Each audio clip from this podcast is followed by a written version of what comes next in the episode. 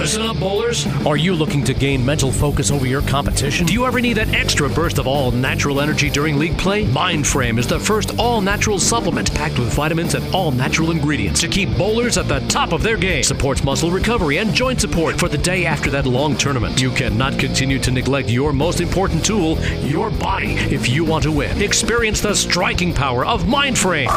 Visit s3direct.com. That's s3direct.com. Hi, this is Norm Duke. You're listening to Above180.com with Tim Berg and Joey Serrar. Above180.com, taking your bowling game to the next level. Tim Berg and Joey Serrar are ready to hit the lanes, approaching the issues that you, the bowler, want to know.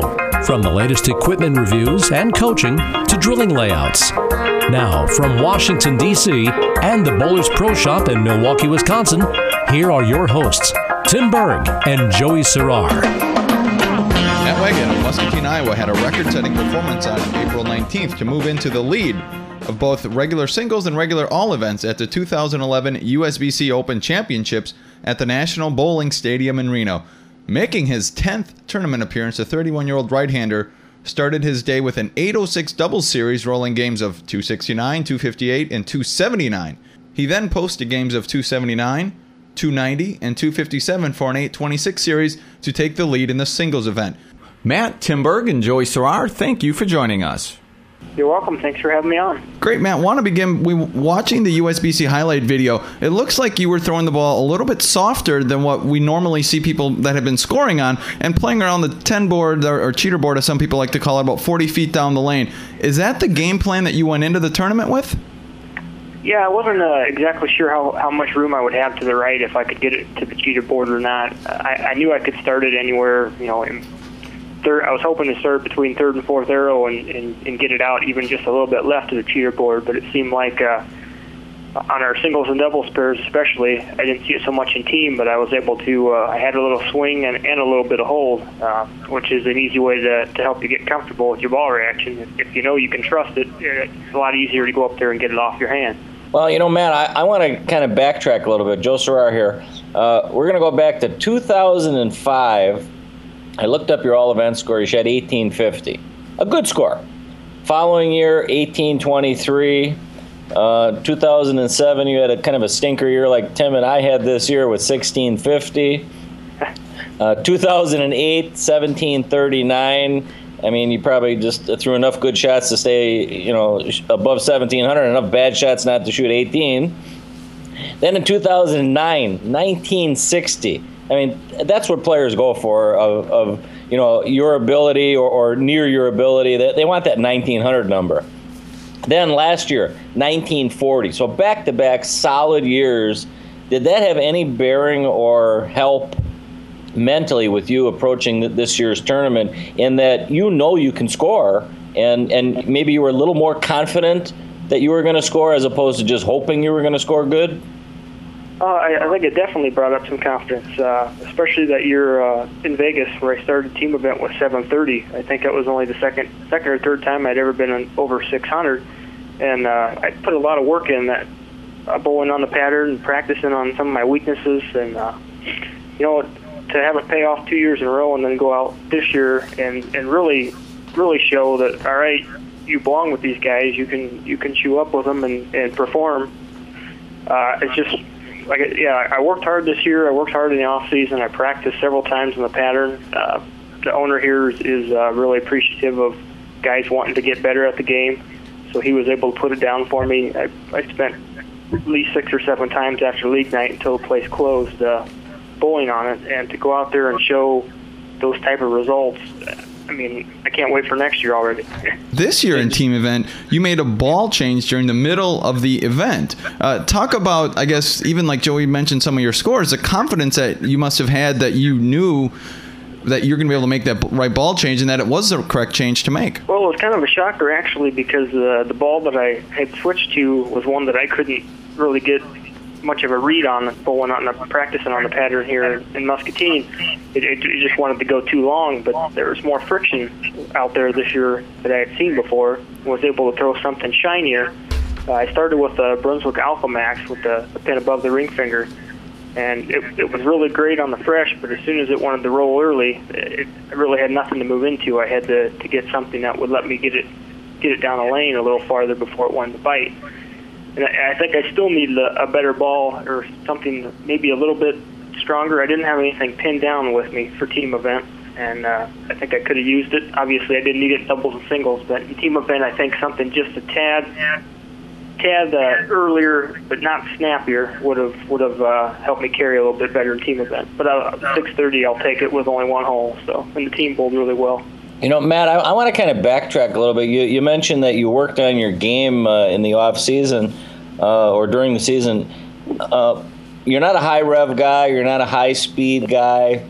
You're you're kind of an average type, uh, let's say, power player of, of, of our generation. And and what did you actually do to fine tune or allow your game to advance to the next level? In that you didn't do it with power did you do it with just technique or or hand change positions or just being able to execute more consistently? Yeah, that last point is probably the main thing is just being able to repeat shots. I've, with my really low backswing, you know, I, I don't have a whole lot of power, and like you said, my ball speed's pretty slow. So for me to get in any type of rhythm, I have to constantly repeat shots. And uh, another one of the things this year was uh, I wanted to, to not leave any pins out there. Every year at Nationals, I'm sure you guys say the same thing, is man, I left 100 pins out there. This is actually the first year that I can say that I really didn't leave anything out there. I had one open, but I mean, I covered all my spares, and the strikes came. And I, that's basically what I work on. I work on spares when I practice. I work on repeating shots and just trying not to give the pocket away and all of those kind of came together at once, which usually doesn't happen. Matt Weggen on the Above180.com podcast. Talk about your single score of 826. There's about five weeks left in the tournament. Do you feel that that score is going to hold up, seeing as though you made it past some big shooters over the last couple weeks, and May is traditionally one of the, the busiest months for the uh, USBC Open? Yeah, I mean, that score wouldn't have won last year, and I don't think it would have won the year before that. Uh, but like you said, a lot, a lot of the, the good bowlers have already bowled, but you know, I don't think anybody expected me to do that either. So I think it can happen to pretty much anybody out there that that gets locked in, gets comfortable. I mean, the score there obviously have been a lot of honor score shot out there, so it is a high scoring uh, tournament, even though the the top scores aren't maybe as high besides the team event as, as they've been in the past. But I mean, of course, I'd love to see it hold up. I mean, if it doesn't, you know, there's not a whole lot I can do about it. Uh, I think the all events has a little bit better chance just because that's what is that 750 some average for for the three sets. That that you got to have a little luck on your side to carry. You know, uh, in my singles especially, when we moved over, this, our pair was a little bit tighter. I watched. I, think you you mentioned in one of your other uh, podcasts you want you saw uh, where my guy in bowl in front of me missed the head pin to the right. Well, I watched his ball roll and it just it just kind of down lane where I thought it would make the jump. It didn't do anything. So I immediately squared up, and eventually they started hooking like they, like the other pair did, but the guy in front of me would leave a big four, and I'd trip a four. I mean, you, you've got to have those kind of breaks to, to shoot anything like that out there. You know, you know, getting back to that, that day in question where you shot the back-to-back eights, do you want to kind of walk us through it? In other words, did you have any inkling, you know, that morning that it was going to be your day? I mean, did, did did things go right? Did you just feel different? Uh, also, when you got to the tournament site, did you you know, watch the pair in front of you? What squad did you bowl? Uh, did you know the bowlers on the pairs in front of you? Uh, just just kind of kind of recap exactly how that day transpired, if you can. I'm uh, feeling good, I, I felt good from the night before. I knew I was was uh, in the right part of the lane. I knew I was making decent shots. Um, we did get there early, about an hour and a half early or so, to to watch the pair in front of us. And we didn't know what we were going to get. There was uh, people throwing a plastic or urethane straight down the middle, and there was another bowler throwing some looked like it might have been 500 grit right up five. I mean, you don't know what that's going to do. It ended up creating a little bit of out and a little bit of in. We didn't know that going into it. You, know, you only get a couple shadow balls, and, and you kind of got to go from there. So I started with the uh, anarchy that I ended with, and I could tell right away that it that it wanted to do more on the back part of the lane than it did in team event. Matt, when did you bowl doubles and singles? It was uh, 9:20, I believe. 9:20 in the morning. Okay. One. So there's only a few bowlers in front of us. Yeah. Okay, great. So again, like Joey was saying, walk us through that because a lot of people, and we just spoke to Eric Pearson about this earlier uh, in a podcast about wanting fresh oil for doubles and singles. And what you're telling me is it sounds like you had a, a hodgepodge of people throwing every which way on the pair, and look what you shot 8.0 and, and 8.20. So I guess what are your thoughts on starting the doubles and singles on fresh, Uh, even though you probably were fairly fresh because you're bowling that squad? I, I don't think it makes a huge bit of a difference, especially at that seven. You know, you always hear about the dreaded seven o'clock shift, but I think they double. If I remember right, they double strip. So the, the few times that I have bowled that in the past, there's always a little bit more friction than what you would see on fresh on team event. You know, they don't seem to break down as easy as as they do if they've already had bowling on it. But it it worked out perfect this year for us. I mean that nobody on our pairs could really complain on what kind of look we had. Not everybody bowled well, but uh, you can't you can't really complain when there's a shot out there. So, so where did you start playing? Uh, you know, in, in your first event, the doubles event. I mean, did you stand uh, on 2022 and kind of look 9 10? Uh, I was a little bit, yeah, I was probably standing around there, but I, I wasn't trying to get it that far to the right. I was trying not to give the pocket away. But actually, one of my practice balls, I did get it probably out to even seven eight, and it came back and hit light and struck, which the day before it would have been a, a two eight ten, no doubt. That immediately makes you think, all right, you got the right ball. Let's just stay aggressive and uh, get it off your hand clean and see what happens. And get it off your hand clean, you did. Uh, you know, I mean you, you, you know, why don't you walk us through your, your first game and your second game and what kind of transitions you kind of saw a, as the day progressed? In fact, if you can, all six games. I mean, did you did you make baby moves like one and one moves to the left, or did you make a big wholesale move? Uh, and obviously each pair was different, but can you kind of walk us through that? Yeah, actually, uh, in, team event when I made moves, I had to make great big moves, and funny in singles and doubles, I was just kind of inching inching a little bit to the left. Obviously, when we moved to our singles pair, I had to start a little bit farther to the right, and then just kept inching to the left. Nothing major. I mean, it's one of those things where I could get comfortable and almost have the feeling like like you're bowling league. I mean, obviously it's not a, a league condition, but when you feel like you've got a good ball reaction and don't have to make huge adjustments that you sometimes have to make in tournaments when you're crossing pairs, I could get comfortable just worry about making the next shot.